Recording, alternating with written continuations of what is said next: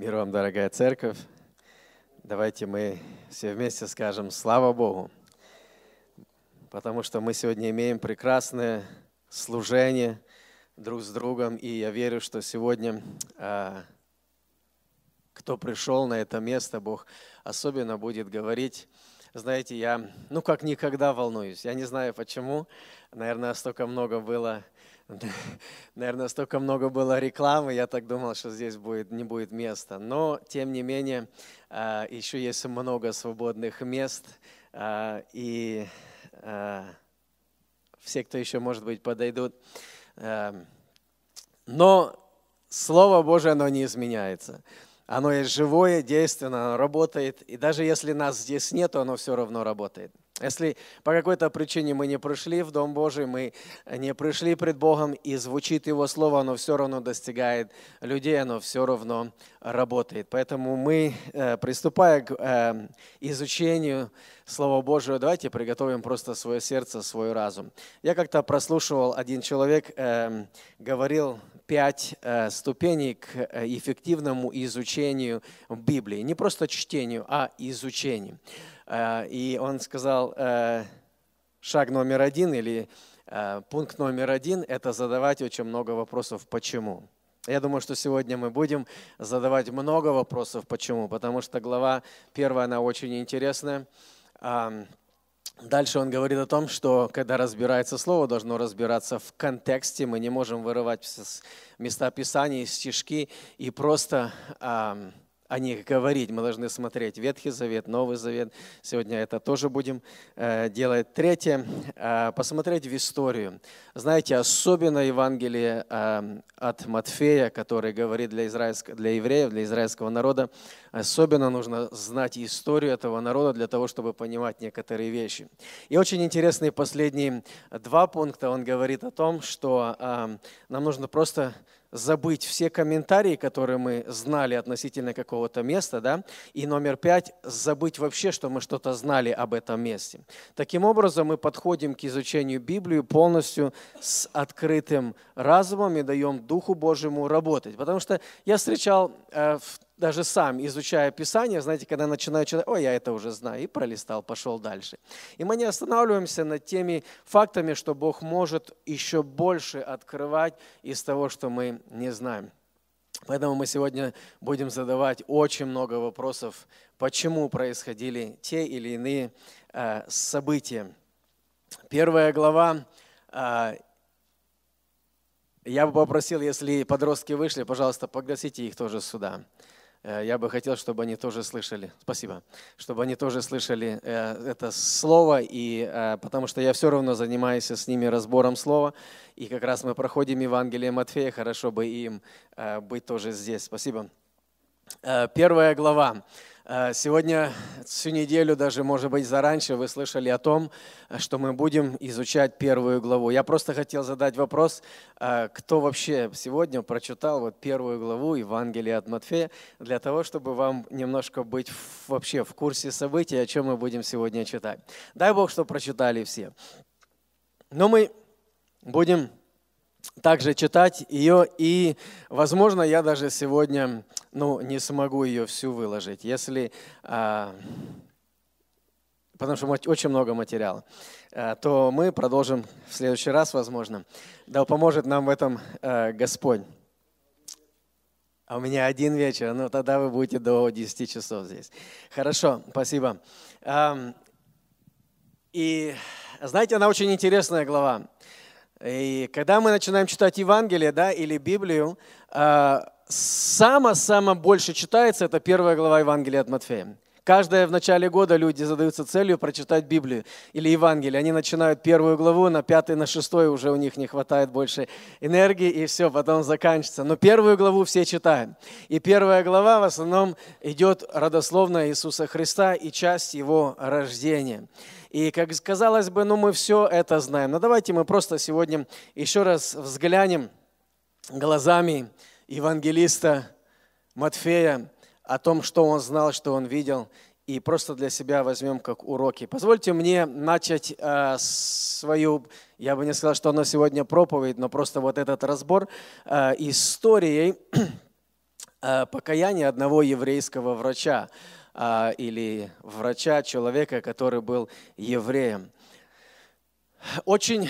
Эм, и вы поймете, почему я начинаю именно э, с этой истории. Был человек один эм, по эм, нации, можно так сказать, был евреем э, по профессии врачом. И однажды его друг, э, который был христианином и который болел, он позвал его в церковь. Говорит, сегодня за меня будет молиться церковь, и я приглашаю тебя в нашу церковь. Он пригласил еще своих друзей, и этот человек пришел – во время э, служения он сидел и просто слушал. Э, когда была совершена молитва, прозвучал призыв к народу, кто хочет, чтобы за него помолились, пройдите тоже вперед. В этот момент этот человек, он пережил или почувствовал во внутренности своей очень огромную силу любви. И он встал и просто прошел наперед. За него помолились старшие люди в церкви – не спросили его проблемы, его нужды, его желания, ничего, просто помолились. И он ушел. Но вот это чувство, вот это чувство, переполняющее его чувство любви, оно не давало ему покоя. И он ходил и размышлял об этом. Ему никто не говорил о Евангелии, ему никто не говорил о Боге. Просто вот то, что он пережил, сидя в служении.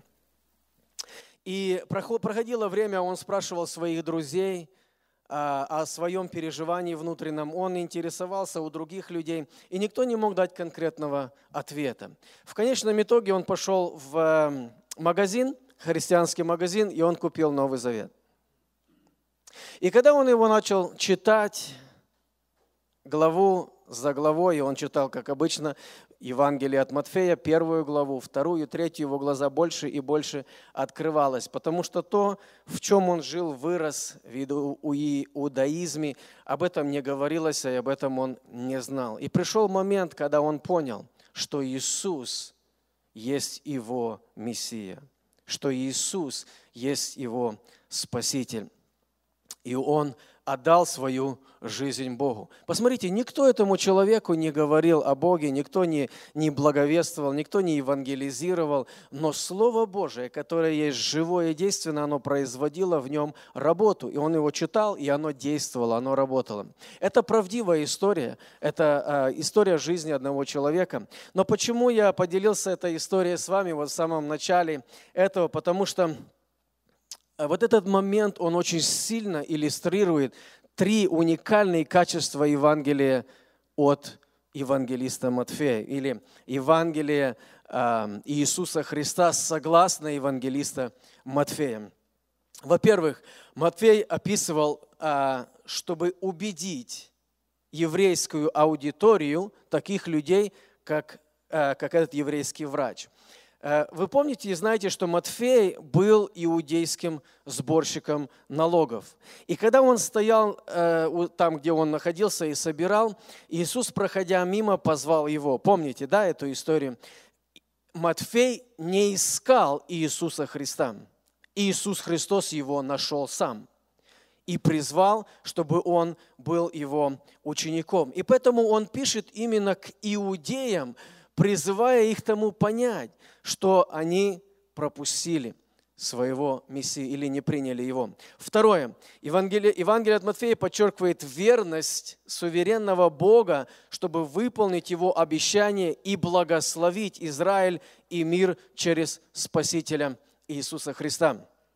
Бог все знал наперед и все предсказал наперед через своих пророков. А, как никто другой евангелист больше чем 60 раз в своем э, Евангелии он ссылается на Ветхий Завет, на пророчества, которые исполнились в Новом Завете в Иисусе Христе. Потому что он доказывал евреям, что Иисус – это есть обещанный Израилю и миру Спаситель. И самая важная связь между Евангелиями и историей врача этого – это то, что Писание было написано, чтобы спасти души – Писание было написано, чтобы спасать людей. Не просто как история о каком-то человеке, который был, жил, действовал, но оно сегодня и э, также актуально и живое и производит работу. Он не просто писал евреям, чтобы рассказать им историю, но для того, чтобы поменять их сердца для того, чтобы, читая, люди менялись в своей внутренности, для того, чтобы вывести людей из тьмы в чудный свет Божьего спасения через Иисуса Христа и дать надежду на воскресение и вечную жизнь. И э, в следующие недели, месяцы, сколько нам возьмет, вы увидите э, вот эти все идеи или цели, которые э, оставлены на страницах Писания через евангелиста Матфея. Как вы видите уже на скрине, эм, я попробую успевать за слайдами, потому что мы его переделали в самый последний момент, эм, потому что они были очень большие э, и немножко их скоротили, поэтому я постараюсь э, успевать за этим. Много людей, я назвал свою, как бы свою часть первой главы «Два завета». И вы поймете, почему, а, почему я так ее назвал и о чем старался показать нам евангелист Матфей в первой главе. Эти два завета, если будете внимательными, даже дома, если вы будете изучать, вы увидите, что эти две идеи, эти две темы, которые придерживался Матфей, они с первой буквы его Евангелие до последней. Вы увидите их везде, во, во, все, во всем продолжительности его Евангелия. Поэтому возьмите во внимание э, то, о чем мы будем сегодня говорить. Знаете, э, много людей за три с половиной года хождения Иисуса Христа по земле, много людей, можно, попробую, если работает.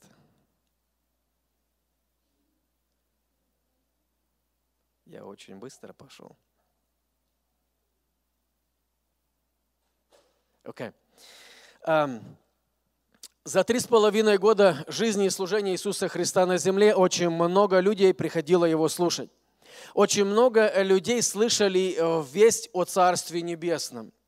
И много было свидетелей, которые могли, знаете, что-то описать или что-то написать.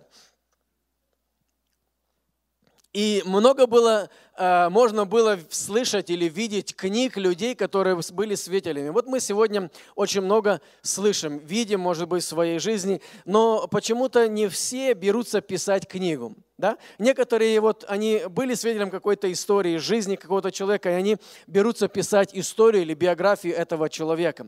Но не все брались писать Писания. Почему? Потому что мы читаем из Священного Писания, что только Святой Дух мог вдохновлять и привести людей, чтобы они писали Евангелие. Э, и это Петр, э, Петр говорит во втором послании Петра, зная прежде всего, что никакого пророчества в Писании нельзя разрешить самим собою, ибо никогда пророчество не было произносимо по воле человеческой, но изрекали его святые Божьи человеки, будучи движимы Духом Святым. Если бы сегодня каждый свидетель, который слушал Иисуса Христа, взялся писать книгу, сколько бы у нас, какая была большая бы Библия, да?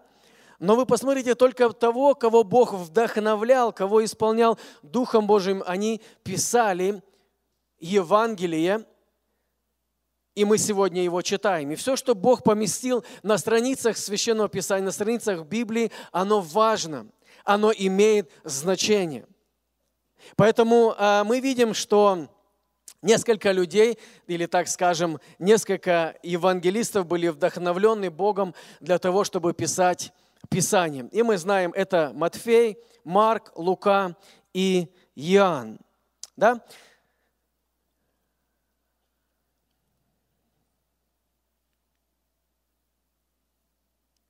Хорошо, давайте мы вместе с вами откроем э, Евангелие от э, Евангелие Иисуса Христа, согласно евангелиста Матфея, э, с первой главы, и мы прочитаем э, первые 17 стишков.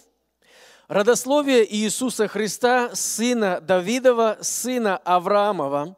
Авраам родил Исаака, Исаак родил Якова, Яков родил Иуду и братьев его. Иуда родил Фареса и Зару от Фамари, Фарес родил Исрома, Исром родил Арама, Арам родил Аминадава, Аминадав родил Наасона. Наасон родил Сал, Салман, э, Салмана, Салман родил Ваоза от Рахавы. Ваоз родил Авида от Руфи, Авид родил Иисея, Иисей родил Давида, царя. Давид царь родил Соломона, отбывший за Урию. Соломон родил Раваама, Раваам родил Авию, Авия родил Асу, Аса родил Иосафата, Иосафат родил Иорама, Иорам родил Озию, Озия родил Иофама, Иофам родил Ахаза, Ахаз родил Езекию.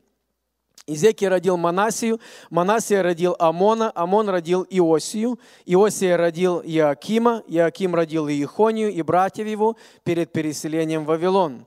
По переселении же в Вавилон Иехония родил Салафиля, Фииля, Салафииль родил Зарававеля, Зарававель родил Авиуда, Авиуд родил Елиакима, Елиаким родил Азора, Азор родил Садока, Садок родил Ахима, Ахим родил Елиуда, Елиуд родил Елиазара, Елиазал родил э, Матфана, Матфан родил Иакова, Иаков родил Иосифа, мужа Марии, от которой родился Иисус, называемый Христос. Итак, всех родов от Авраама до Давида 14 родов, от Давида до переселения в Вавилон 14 родов, и от переселения в Вавилон до Христа 14 родов. Интересно, правда? Знаете, что интересно, э, люди так спрашивают, ну как может, вот написано, да, Авраам родил Исаак, как может человек рождать другого человека? Я думаю, что вы понимаете, что здесь не идет э, физическое рождение, хотя э, мы должны понять, и мы будем прослеживать сегодня вот эту, эту линию, так можно сказать, или эту, этот смысл сам понимания, да? Авраам родил Исаака, то есть человек, то есть мужчина есть тот, через которого он э, происходит род или рождается род. Да? Женщина носит, но семя это в мужчину заложено. И поэтому здесь не говорится о том, что он физически его родил, да? но он был его отцом. То есть семя взято от отца и передается сыну. То есть он, эм, как правильно даже его э, выразить, э, он есть родоносец, он тот, который дает жизнь. И поэтому, э, когда мы говорим, что он родил Исаака, это означает, что он дал ему жизнь. То есть из его семени произошел следующий человек. И мы к этому сегодня немножко тоже вернемся, чтобы яснее это э, понять. Но давайте мы на секундочку так посмотрим. Э, мы видим, четыре евангелиста писали Евангелие. И э, авторы писали со своей точки зрения – что и интересно, что все Писание Бог, Бога духовенно. Вот представьте себе, если бы э, все Писания были одинаковы, все четыре евангелиста описали все одинаково, от слова в слово. Мы бы посмотрели и сказали, один скопировал у другого. Да? Но э, каждый описывал жизнь Иисуса Христа немножко, немножко по-другому.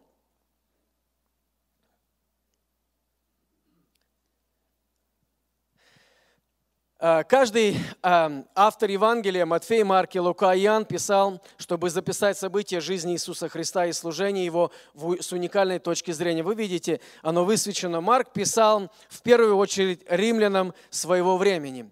Э, Лука написал широкой аудитории язычников, Матфей писал евреям, рассеянным по всей империи, и Евангелие от Иоанна очень отличается от других, э, потому что он написал Евангелие 10 лет спустя, Э, после первых трех. Таким образом, намерение или решение Иоанна было внести то, что другие не учли в виду. И поэтому Евангелие от Иоанна, оно так сильно отличает, отличается от других. Но э, три евангелиста Марк, э, Матфей, Лука и Марк, их Евангелия очень схожие. Очень схожие. Э, они все пишут о жизни Иисуса Христа, Его смерти и о Его воскресении. Но вы посмотрите, очень интересно, что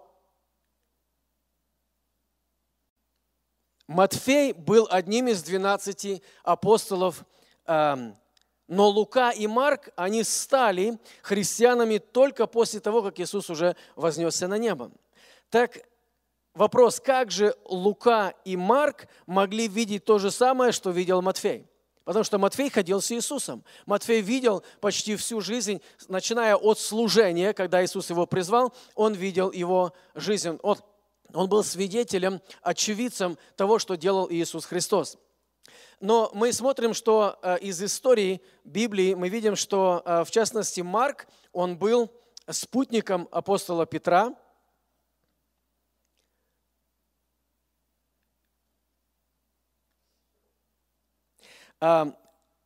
Марк был спутником апостола Петра, в то время как Лука был спутником апостола Павла. Итак, то, что пишет Марк в своем Евангелии, это то, что Петр рассказал ему о своем опыте, когда он сопровождал Иисуса до его смерти и его воскресения. То, что Лука написал в своем Евангелии, он получил от Павла, и то, что получил Павел, он получил от встречи с Иисусом после его воскресения. То есть э, один евангелист, Матфей, он был очевидцем, Лука и Марк, мы видим, что они писали свое послание с точки зрения других людей или очевидцев, которые пересказали им Евангелие. Но, тем не менее, они очень схожи по своему описанию. Но когда мы возьмем в общем все четыре Евангелия, мы увидим четыре разные стороны одной истории, которые одна дополняет другую. Они не одинаковые, они не идентичны тем, что вот и тот, и тот описывает все одинаково. Но они вместе делают одну прекрасную картину того, что хотел Бог вложить в Евангелие. А, итак, мы прочитали с вами родословие Иисуса Христа, которая описана была здесь.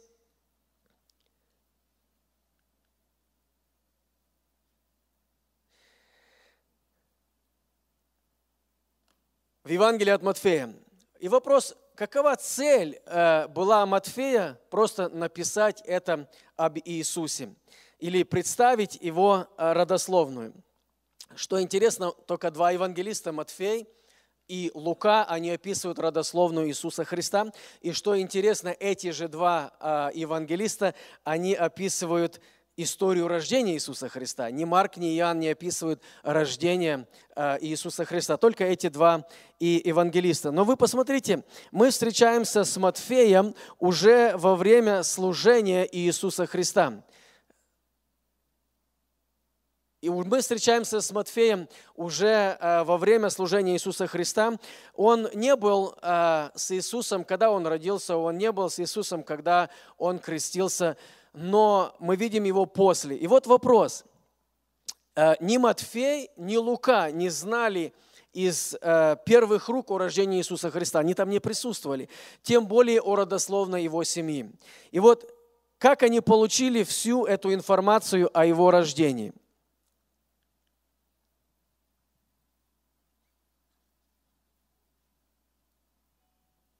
Если мы сравним Евангелие Матфея и Луки, мы обнаружим, что они были написаны с точки зрения двух э, разных очевидцев.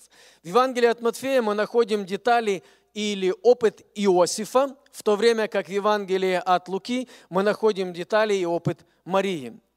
Э, в Евангелии от Матфея мы находим переживание и историю, которую э, говорит Иосиф. В Евангелии от Луки мы видим переживание и историю Марии. Очевидно, что Иосиф был источником Матфея для предыстории о родословной и рождении Иисуса, в то время как Мария была источником Луки. Родословная в Евангелии от Матфея – это родословная семьи Иосифа, и родословная, записанная в Луки, это родословная семьи Марии. Понимаем, да? Очень интересный факт, потому что иногда э, беседуешь и разговариваешь, и люди не знают. Ну, одна и та же самая родословная, но одна евангелист Лука пишет историю Марии, в то время как Матфей описывает родословную или э, и историю жизни рождения Иисуса. А, Иосифа, извиняюсь, Иосифа.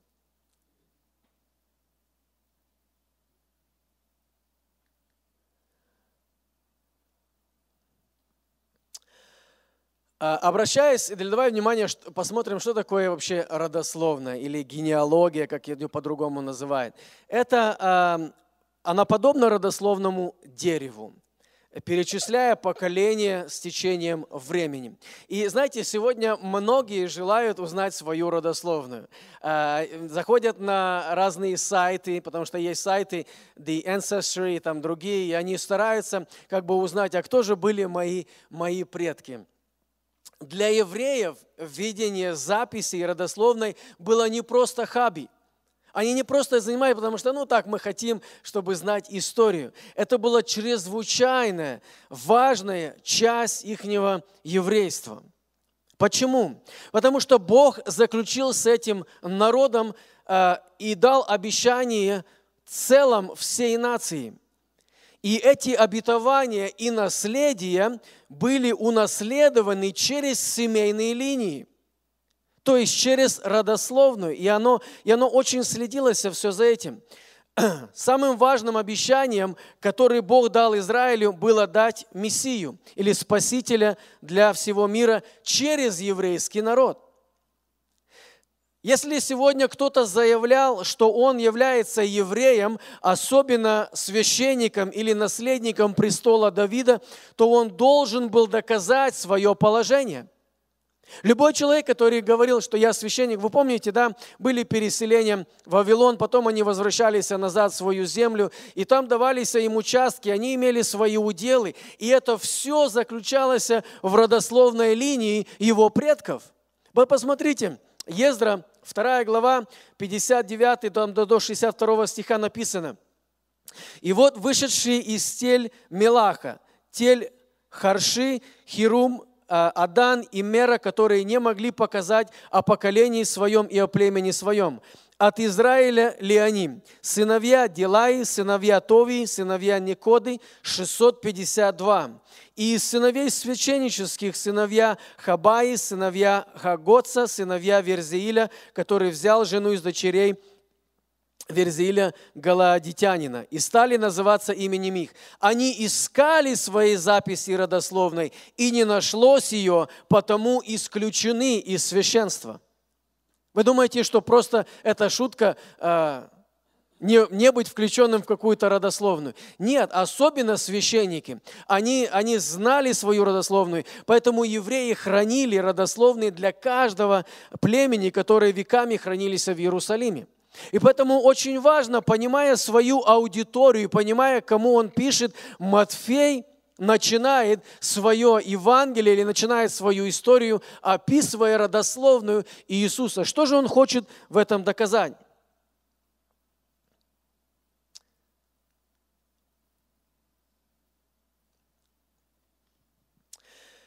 Итак, Матфей открывает свое еврейское Евангелие с помощью родословной Иисуса – так же, как он узнал это от Иосифа, и он делает, чтобы доказать кое-что э, о притязаниях Иисуса и о его правах.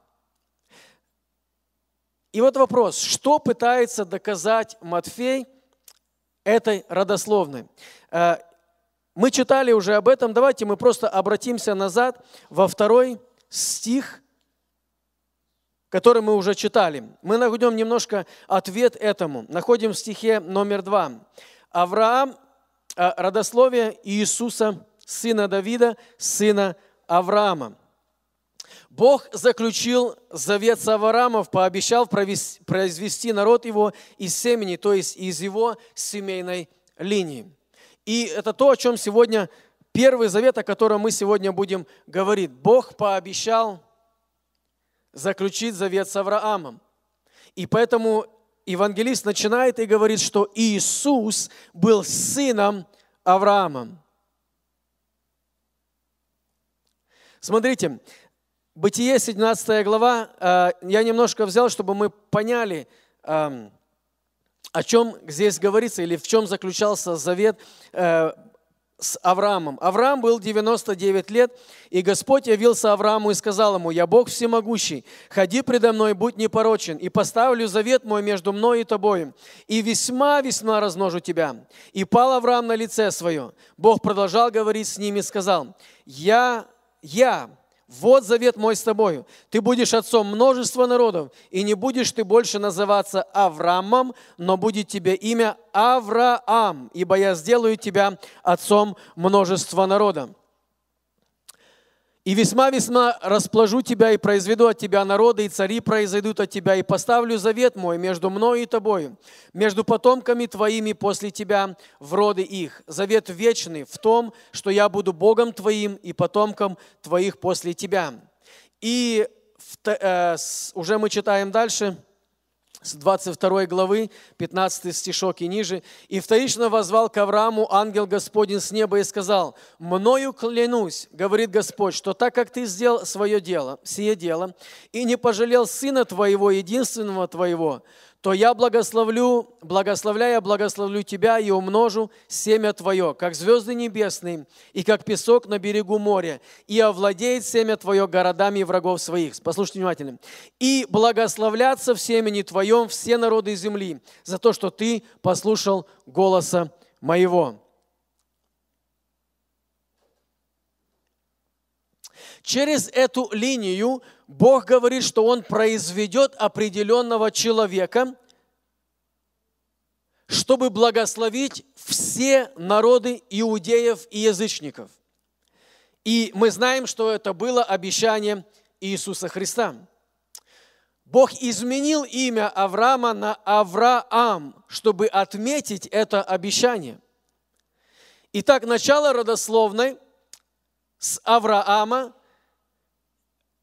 и называет Иисуса сыном Авраама, свидетельство того, что Иисус является исполнением Божьих обетований Аврааму. Итак, Первый Завет, который Бог заключил, это с Авраамом. В имени Твоем благословлятся все народы. То есть через Твою линию придет человек, который, в котором благословлятся и евреи, и язычники. И мы это знаем, оно исполнилось, это являлось обещанием Бога через, э, то есть обещание Сына Божьего Иисуса Христа Аврааму.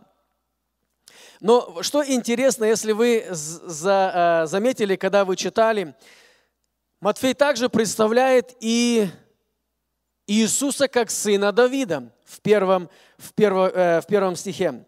И родословие Иисуса Христа – сына Давидова. Зачем, знаете, вот вопрос, зачем вообще упомянуть имя Давида или особенно его упомянуть до Авраама или перед Авраамом? Посмотрите, как здесь написано. Родословие Иисуса Христа, сына Давидова, сына Авраамова. Это совсем, ну, не по-еврейски, или даже, ну, я не знаю, как в, в, в какой нации, но а, они всегда считали, думали, что отец обладает большей властью, чем сын. Авраам имел больший авторитет, чем кто-либо, включая даже Давида. Но э, Матфей так описывает, говорит сын Давида, сын Авраама. Давайте мы посмотрим завет, который Бог заключил с Давидом. Иеремия 23 глава, там 5-6 стишок. «Вот наступают дни, говорит Господь, и восставлю Давиду отрасль праведную, и воцарится царь, и будет поступать мудро, и будет производить суд и правду на земле. В дни его Иуда спасется, и Израиль будет жить безопасно во имя его, которым будут называть его Господь оправдание наше. И там дальше еще описывается дальше история. Господь пообещал Давиду, что он поднимет из его линии, семейной линии Давида, правителя, чтобы править Израилем и всем миром навсегда. Обетование, которое Бог дал Давиду – Следовательно, вставка имени Давида перед именем Авраама означает, что Иисус исполняет оба завета, или в Иисусе Христе исполняется оба завета, и завет Авраама, и завет Давида. Иисус – сын Давида, что означает, что Иисус был обетованным царем, и Иисус – сын Авраама, потому что он был обетованное семя, посланное, чтобы благословить все народы, а не только Израиль. Они в таком порядке, потому что завет Давида уникально еврейский. Это для еврейского народа, тогда как Авраамов завет для всех народов. Сначала он ставит еврейский завет, а потом язычников. И это то, что произошло. Это то, что произошло. Христос вначале пришел для своего народа, для евреев. И мы об этом сейчас также поговорим. Смотрите дальше, когда мы читаем, Матфей пишет в 17 стихе, я извиняюсь, если я чуть-чуть... О, правильно. He is changing it. Окей, okay, спасибо. Матфей пишет в стихе 17, а, мы видим, что он разделил родословную Иисуса Христа на три группы из 14 имен. Я как-то раньше даже задавался, ну, знаете, вопросом, а, почему вот именно 14? Действительно их столько было или это так специально, просто подобрано так? А, вы знаете, это специально подобрано. Оно не совсем даже так было, но очень интересно. Если мы сравним э, родословные Ветхого Завета, которые описывают историю царей израильских, царей иудейских, мы э, увидим, что по какой-то причине Матфей не включает пять царей в эту родословную. Они просто не написаны здесь. В то время э, это было ну, не ново, чтобы э, не перечислять все поколения, или, так сказать, э, скипнуть одно поколение. Если э, было правильно установлено э, поколение прадедушки и отца, то иногда дедушку просто ну, не писали. Они понимали, что оно все сходит один с другим. Но Матфей пишет, и он что-то хочет показать. Он э, снова указывает на те темы, о которых мы немножко сказали, это два завета своего Евангелия но на этот раз используют образа. Давайте мы просто посмотрим. Во-первых, Матфей хочет показать, что Иисус является исполнением завета Давида, обетованного вечного царя. Э, в еврейском алфавите буквами, так, буквам также присвоены а, численные значения. Если вы когда-нибудь видели, следующий слайд можно, потом мы вернемся к этому. Вот так выглядит 22 буквы еврейского алфавита. Буквам также присвоены и числовые значения. Сложив числа, значение каждой отдельной буквы в имени, выходит определенное число. Э, мы читаем э, в Писании, говорит, что число значения Антихриста – 666, да, так написано. И кто имеет разум, исчисли его. Но, знаете, не все мы говорим на иврите, не все мы говорим на еврейском языке, поэтому алфавита, алфавита как такового всех имен мы можем не знать. Но, тем не менее, вот посмотрите внизу, здесь э, есть имя Давида на иврите или на еврейском языке. Три буквы. Д, W и Д. Если мы возьмем числовые значения этих Э, букв мы видим число 14. Можно вернуться к предыдущим слайдам. Итак, Матфей разделяет свою родословную на три группы по 14 человек, чтобы трижды произнести имя Давид. Иисус, Иисус, в э, обетовании Давида, Иисус есть вечный царь которого Бог обещает дать своему народу. На самом деле, обратите внимание, как Матфей, вот в 17 стихе, он связывает первую группу и вторую именем, и снова упоминается Давид. Да? От Авраама до Давида 14, от Давида до переселения в Вавилон 14. В течение 14 поколений Давид, а потомки Давида удерживали власть, а в течение 14 поколений они ее теряли. И после 14 поколений сын Давида снова приходит к власти. Прекрасный образ, который Матфей вложил в родословную даже в числах, показывая, показывая, как Бог исполняет завет Давида в том, что царь или сын Давида будет царствовать вовеки. И что интересно, во-вторых, Матфей обращает свое внимание на то, что Иисус также выполнял и обещания Авраама. Обратите внимание, что в родословной Иисуса Христа присутствуют четыре женщины, которые обычно не входили в родословную. Женщин в родословных не записывали. Фомарь и Раав, которые были хананиянками, Руф была маавитянка, и Версавия была хитиянкой. И три из этих женщин были виновны в сексуальном грехе том, того или иного вида. Матфей включает этих четырех языческих женщин в родословную Иисуса Христа, чтобы засвидетельствовать, что Иисус выполняет обещание Бога Аврааму также спаси и язычников. Через пророка Иеремию и Даниила Господь объявлял и говорил еще, еще до рождения Иисуса Христа задолго, что на какое-то время он осуждает Израиля, потому что Вавилонский плен – это было наказание Израилю за то, что они отступили от Бога. И вот пророки говорили о том, что Бог на какое-то время, осуждая Израиль, дает язычникам возможность спастись.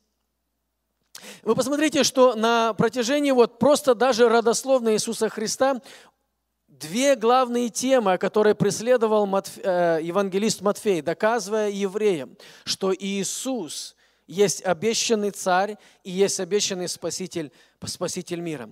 Таким образом, родословная, описанная Матфеем, была тщательно построена, чтобы представить эти две темы. Во-первых, Иисус был исполнен, исполнением обещания, которое Бог давал Давиду, чтобы привести Израиля к царю. Во-вторых, он был исполнением обещания, которое Бог дал Аврааму, чтобы благословить все народы. Имя Давида указывало, указано первым в стихе, потому что Иисус пришел к евреям первым, как их царь, и предложил царство во исполнение завета Давида. И имя Авраама заняло второе место, потому что после того, как евреи отвергли Иисуса и его царство, Иисус обратился к язычникам в исполнение завета Авраама. Очень интересно, потому что вы просмотрите эти две темы на протяжении всего Евангелия Матфея. Поймите, кто был его аудиторией и кому он это писал. Если вы сегодня еще не перестроились стать евреями, то, пожалуйста, станьте, чтобы вы поняли Евангелие от Матфея, потому что он пишет ее ее, ее к евреям. Давайте еще мы обратим внимание, эм, как Матфей заканчивает свою свою родословную Иисуса. В стихе 16 он описывает Иосифа как мужа Марии, от которой родился Иисус. Вы посмотрите, что он не называет Иосифа отцом Иисуса, что имеет смысл, потому что он не был его биологическим отцом. И мы это э, читаем, мы это знаем. Таким образом, хотя и Иосиф и взял на себя юридическую ответственность за Иисуса, он не был биологическим отцом Иисуса. Он имел только физическое отношение со своей, э, со своей матерью. Когда вы смотрите на родословную Марии в Евангелии от Луки, мы обнаруживаем, что Мария тоже произошла от Давида. Если вы посмотрите в родословной, то от Давида, у Давида было несколько детей, и от Соломона, от линии Соломона уже пошло, э, пошла родословная Иосифа, а от Нафана пошла родословная Марии. Оба, и Мария, и Иосиф, они были от царя Давида. Но в этой родословной были разные люди – Таким образом, Иисус является наследником престола через своего отца и биологическим потомком Давида по родословной его матери. Что преследовал Матфей, какую цель в том, чтобы и, и иудеи знали, что Иисус не был физически связан с Иосифом? Это могло как бы повредить его, его истории, потому что, э, Иисус не был законным царем Израиля. Но на самом деле это усиливает аргумент Матфея еврейскому читателю, который знал и читал очень хорошо Ветхий Завет. Вы посмотрите, в Еремии 22 глава, 30 стих. Господь наложил проклятие на одну линию потомков Давида, на царя по имени Иехония – Иеремия, 22 глава, 30 стих. Так говорит Господь. «Запишите человека всего лишенным детей, человеком злополучным в дни свои, потому что никто уже из племени его не будет сидеть на престоле Давидовом и владычествовать в Иудее». Посмотрите, что Бог говорит о царе Иехонии. Какое проклятие, что из племени его не будет сидеть на престоле Давидовом никто владычествовать в Иудее. Если вы посмотрите 11 стих, вы увидите, что Иосиф является потомком этого проклятого царя. Если бы Иосиф был физическим потомком Иосифа, то тогда это проклятие не позволило бы Иисусу занять престол Давида. Потому что Бог сказал, что от этого человека никто больше не будет сидеть на престоле Давида. Через Иосифа Иисус отвечает требованиям быть наследником престола. И через Марию Иисус отвечает требованиям быть физическим потомком. Но родословная Мария, о которой мы немножко уже сказали, не проходит через Иехонию, очищая Иисуса от этого проклятия. Итак, согласно Матфею, Иисус – это царь, обещанный Израилю, и Спаситель, обещанный миру. Мы с вами разобрали одну только часть, или, так скажем, первую часть, родословную Иисуса Христа, в которой Бог исполнил обетование, которое Он дал за 700 лет, за 400, за больше до Авраама, которое Он дал. И эти обетования, они сегодня и действуют. И каждый еврей, каждый израильтянин, который читает, который читает э, Священное Писание или который будет его читать, он увидит доказательства того, что Бог исполняет свое слово. Да нет разницы, сколько, how long ago, как далеко это было обетование. Оно исполнилось в Иисусе Христе. Оно исполнилось в Иисусе Христе. Хорошо, 8.10. Мы продолжаем? Вторую часть? Хорошо.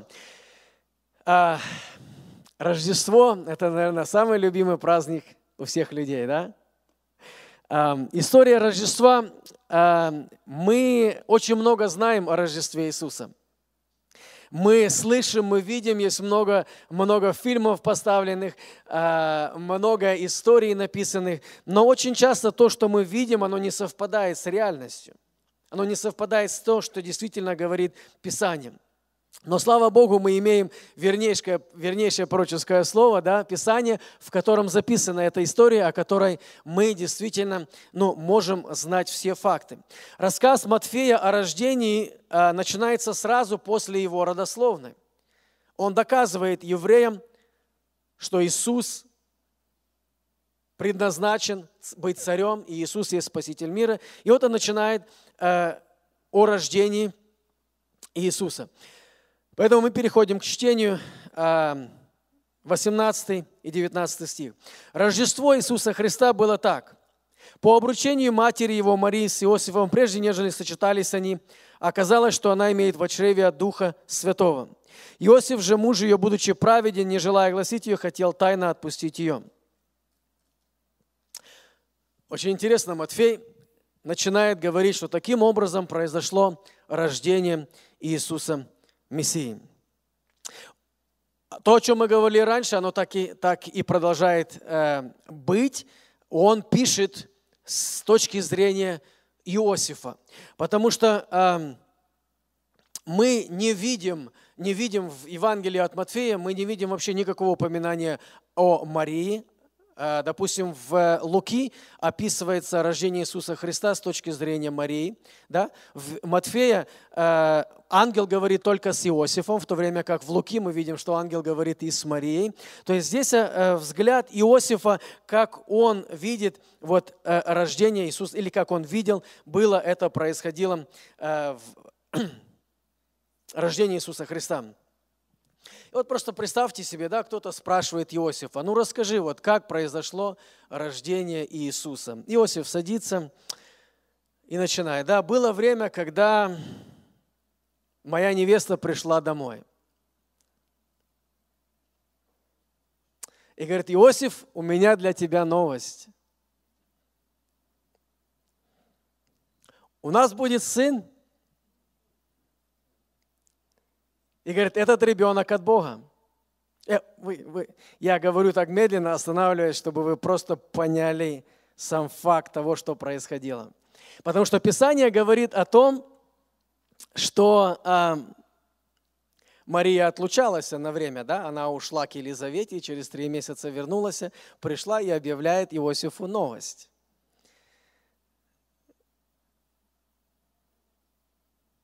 Мария, Писание говорит, что Мария и Иосиф были обручены. Так пишет Матфей. Э, это было уникальным э, добрачным статусом э, в древней еврейской культуре. Вы знаете, что во время Иисуса Христа свадьбы или браки были prearranged. Как это по-русски правильно?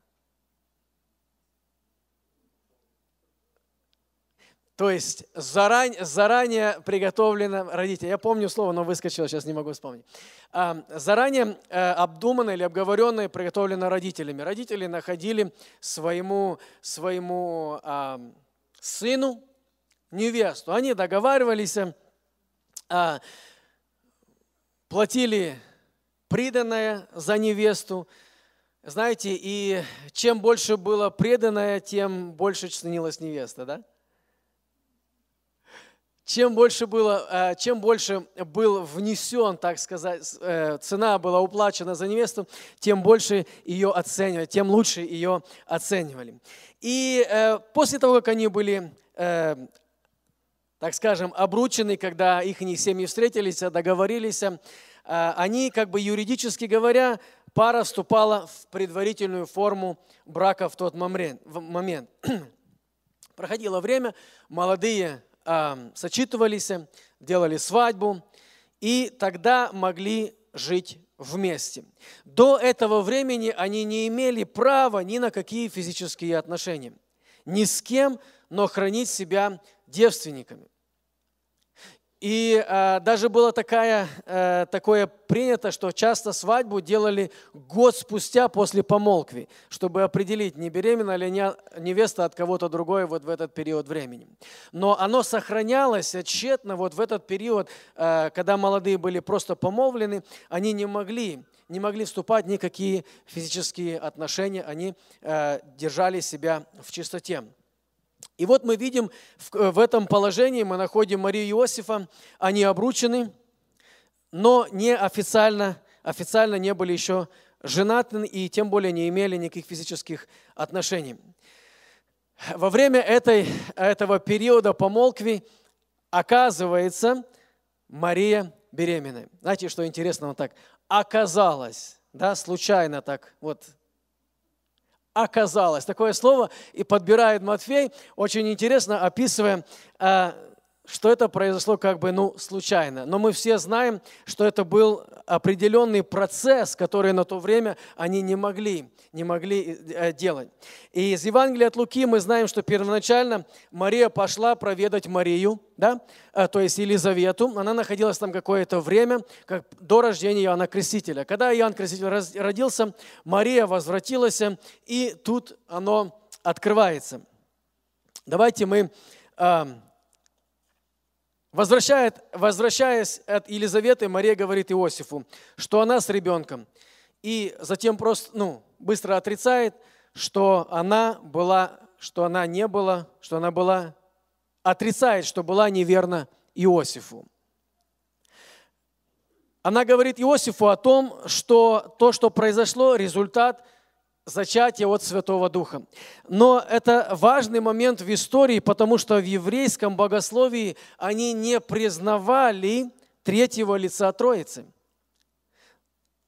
на самом деле еврейское учение не признавало Троицу вообще.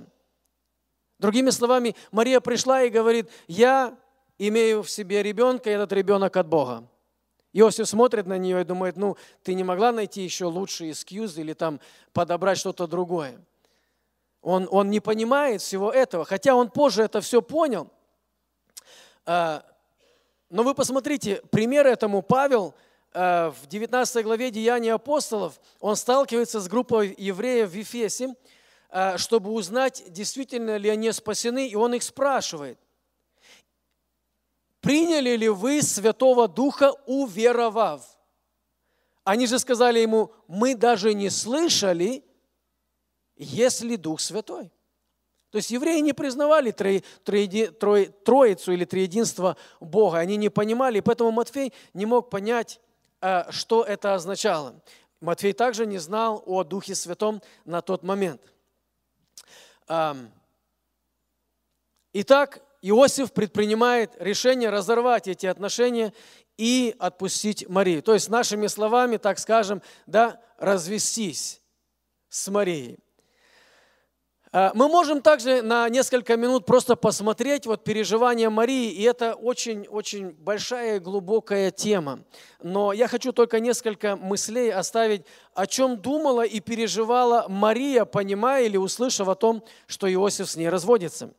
В Евангелии от Луки мы знаем, что ее посетил ангел, чтобы, а, чтобы сказать ей о том, что у нее родится младенец, и он ей рассказал причину этого рождения. Плюс она сама знает, что никогда не была с мужчиной, она ясно видит, что внутри у нее растет ребенок. Да, она, она не была с мужчиной, но внутри растет ребенок. Кроме того, ангел ей сказал, что ребенок будет долгожданным Мессией, тот спаситель, которого Бог обещал дать человечеству после падения Адама и Евы в саду.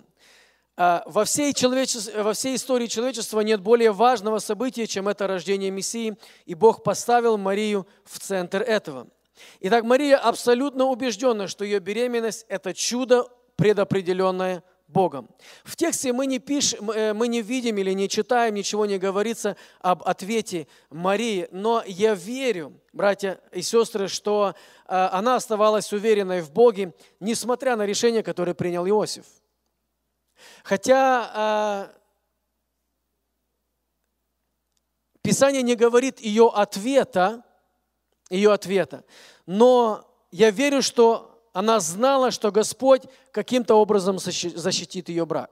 Потому что Бог сказал ей очень э, важные слова, когда она разговаривала с ангелом. Нет ничего невозможного Богу. Так сказал ей ангел, да? И она понимала, что Бог силен, Бог силен сохранить ее брак, Бог силен сделать в ее жизни так, чтобы все было устроено. Она просто доверяла Богу, она не сомневалась. Мы можем взять из себя сегодня для себя просто вот этот пример э, самой Марии и ее положение и представить себя пред Богом и сказать, когда мы, вот, получая обетование от Бога, получая обещание от Бога, попадаем в какое-то трудное положение или ситуацию, как мы ведем себя – что делаем мы? Кричим Богу, ты несправедлив, я исполняю твою миссию, а ты не заботишься о мне, мой брак вот уже разрушится. Но, Бог, но ангел сказал ей очень важные слова, за которые она просто зацепилась и верою приняла то, что все будет нормально. Нет ничего невозможно для Бога. А, Матфея 20 глава, э, то есть 1 глава, 20-25 стих мы будем читать.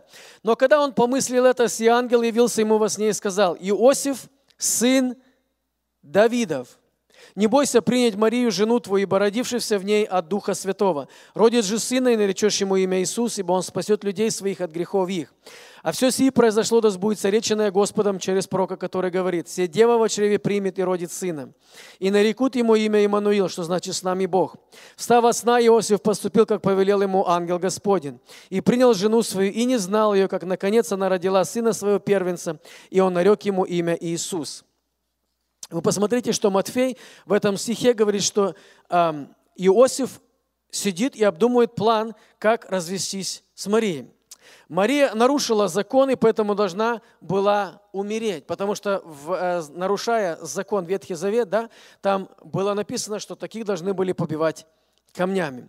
И вот э, Иосиф будучи праведен, Писание говорит, не хотел ее огласить, да, но хотел ее тайно отпустить. Я не знаю, как он планировал это сделать. Может быть, вывести ее куда-то в местность, где никто об этом не знал, и там дать ей разводное письмо и оставить ее там. Я не знаю как, но он хотел ее отпустить, не огласив.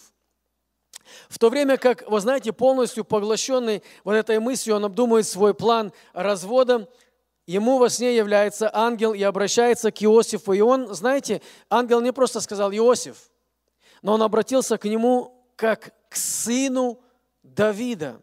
Мы узнали ранее, что это название указывает на, Давид, на завет Давида, который Бог заключил. Иосиф э, идет по линии Давида, ведущего к Иисусу, поэтому ангел обращает внимание на Иосифа, на боль, э, Иосифа на более крупный план, называя его сыном Давида. Он открывает как бы глаза Иосифу на более важное событие, которое Бог э, хотит сделать, чем его репутация. Э, потому что, посмотрите внимательно, Мария оказалась неверной, да? Она беременна. Он, будучи муж праведный, как он мог взять ее себе в жены? Это испортило бы его репутацию. Как бы он дал ответ своим родственникам, друзья, чтобы, как бы он объяснил эту ситуацию своим, своему родству. Но ангел Господень открывает, является и открывает ему более э, глаза на более, больш, более э, крупный, так скажем, план Божьего спасения в том, что его жена родит сына, зачатого от Святого Духа, которого назовут Иисусом.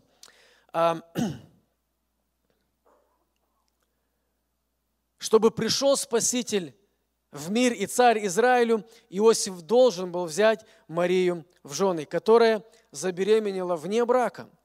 И э, подумайте, как трудно было самому Иосифу объяснить все это, а тем более объяснить это другим людям или даже своим родственникам. Но это была цена, которую они платили за служение Богу. Итак, ангел говорит Иосифу, не бойся взять Марию в жены.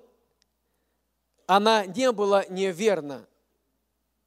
Но причина, по которой Мария носила ребенка или была беременна, она объясняла, она стала беременной от зачатия от Святого Духа. Физическое зачатие мы понимаем – да? И читая о том, что она была зачата от Святого Духа, ну, процесс это для нас загадка, как вот это произошло. Бог, Бог вот взял, сверхъестественно создал э, мужской компонент зачатия, ввел его в утробу Марии, чтобы зачала ребенка без участия мужчины в этом процессе. Понимаете, да? Зачем или по какой причине нужен был вот такой сложный процесс – Почему должен был или зачем идти такими попытками рождения или зачатия Иисуса? Почему бы просто не использовать обычный человеческий процесс зачатия, чтобы прийти к рождению Иисуса? А, мы, читаем, мы уже немножко напомнули э, предыдущем, э, ну, некоторое время назад, о том, что проклятие Бога на Израиле через Иехонию мешало любому биологическому потомку этого человека занять трон. Мы это читали, мы это знаем. Но Бог мог взять другого человека, допустим, даже из, из семейной линии Марии, да, где и э, этот царь, на котором лежало проклятие, он не входит в эту родословную. Мог бы Бог взять другого человека? Зачем было сверхъестественное рождение вместо ну, простого естественного? Значит, Бог, э, ангел немножко дает э, возможный ответ, который говорит Иосифу, что чудесное рождение Иисуса – это исполнение пророческого обетования в Ветхом Завете. Смотрите, в стихах 22 и 23 ангел упоминает пророчество пророка Исаии. Он цитирует из Исаии 7 главы, где сотни лет назад пророк э, сказал Израилю это. «Поэтому сам Господь даст вам знамение. Вот дева будет с младенцем и родит сына, и его назовут Имануил. Интересно, да? И мы это знаем, мы это читаем, мы это цитируем, особенно на Рождество часто читается. За 700 лет до рождения Иисуса был дан знак, был дан знак о приходе Мессии. И этот знак говорил, что дева зачет в чреве и родит сына. Это было уникальное знамение для народа израильского узнать приход Мессии. Это было знамение. Знаком была девственно, девственница, рождающая сына. Ну, мы понимаем, да, что само слово девственница мы относим к женщине, которая никогда не была с мужчиной, которая э, никогда не имела физических отношений.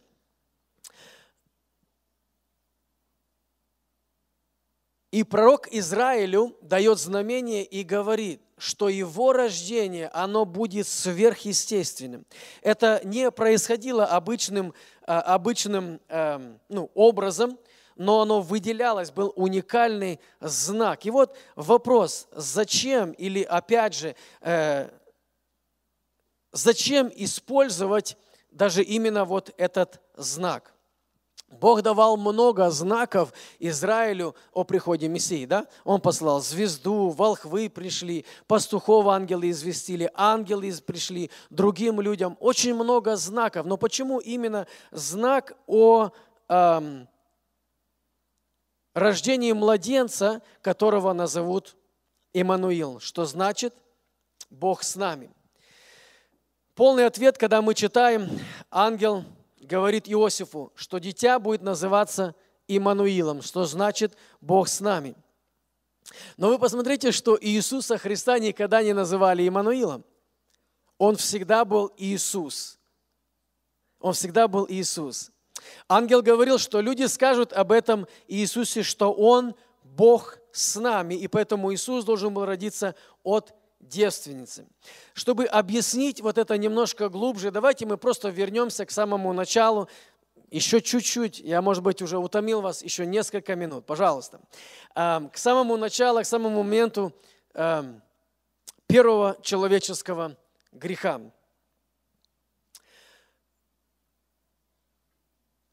Бог сотворил Адама и Еву, поселил их в саду, да? И как, вы посмотрите, как Он сотворил Адама – Адам тоже не был рожденный, он был сотворенный. И что сделал Бог?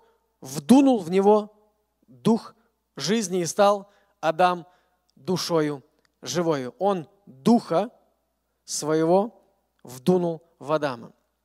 И Адам стал. До того, как произошел первый грех, Бог сказал Аврааму, что если он ослушается Слова Божьего, грех Адама приведет к духовной смерти. Что такое духовная смерть? Это значит быть заключенным в место мучений, навсегда лишенному присутствия Бога. Да? Бог сказал, если ты вкусишь от дерева познания добра и зла, смертью умрешь.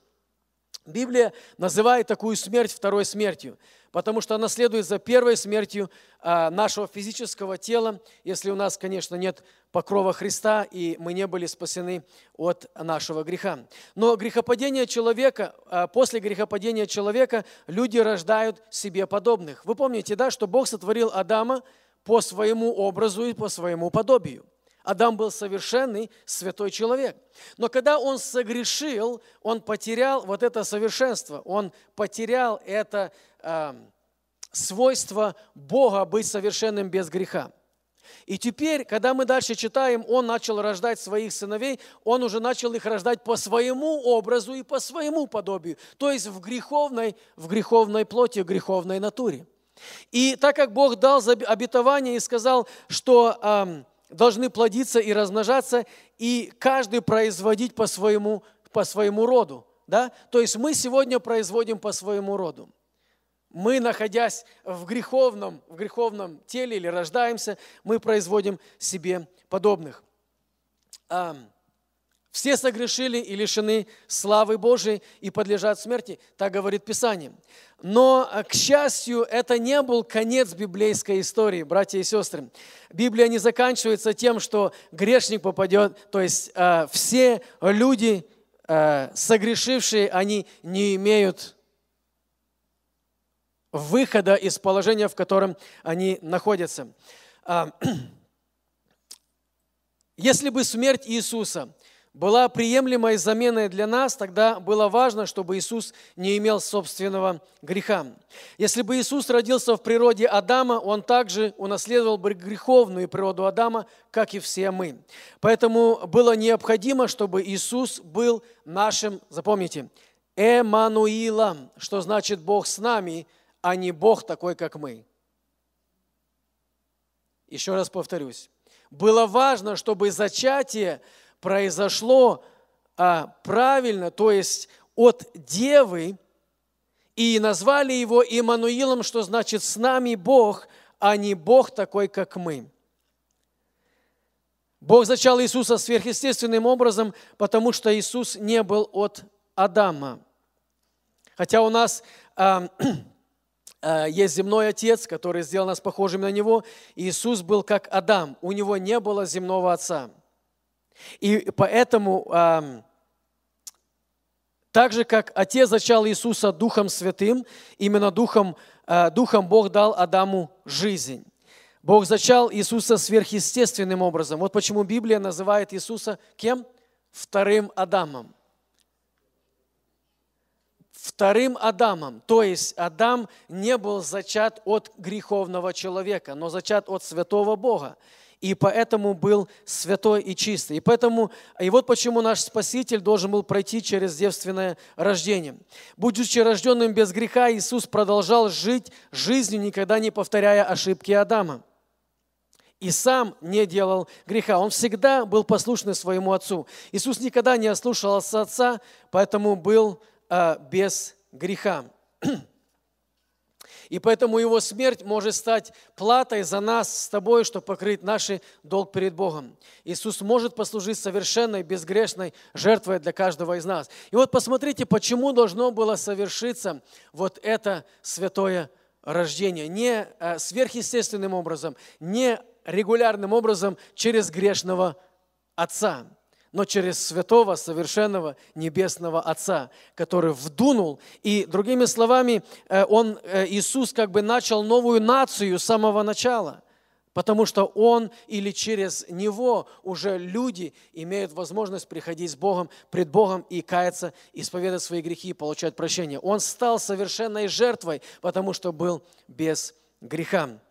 Поэтому, когда Иосиф проснулся от этого сна, поняв этот смысл, он принял откровение ангела и действовал верою, взял Марию себе в жены, и мы дальше знаем историю. А, здесь немного есть а, молодежи или подростков, но я зачитаю несколько пунктов, которые я просто выписал на английском языке. Давайте мы просто ну, послушаем, я думаю, что многие из вас понимают. The story of this book is that we too can be forgiven of our sins by God who sent his only begotten Son to die for that reason. Jesus died on the cross to be our Savior. All of your sins, everything you've ever done, wiped clean by that one sacrifice. That one sacrifice and our faith in it is all God requires. So the penalty God requires for sin would fall on Christ instead of you. If only you would receive the three gifts, you would call upon his name, the Bible promises you will be saved. Jesus says that anyone who comes to him will not cast out, but will give him eternal life. Приходящего ко мне не изгоню, но дам жизнь. Давайте мы просто помолимся, чтобы то, что Бог сегодня говорил к нам, то, что Бог говорил через свое слово, оно а, знаете, мы пойдем домой, пусть оно просто продолжает во внутренности нашей работать. И понимая, что вот эти две темы, которые придерживался э, Матфей в первой главе, он продолжает их во всем своем Евангелии. Первое – обещание Аврааму или, скажем, обещание Давиду о том, что придет наследник, царь, который будет править вовеки. И второе обетование Аврааму о том, что в семени его благословлятся все народы. Пришел Спаситель, и мы сегодня имеем доступ к Иисусу Христу. Аминь.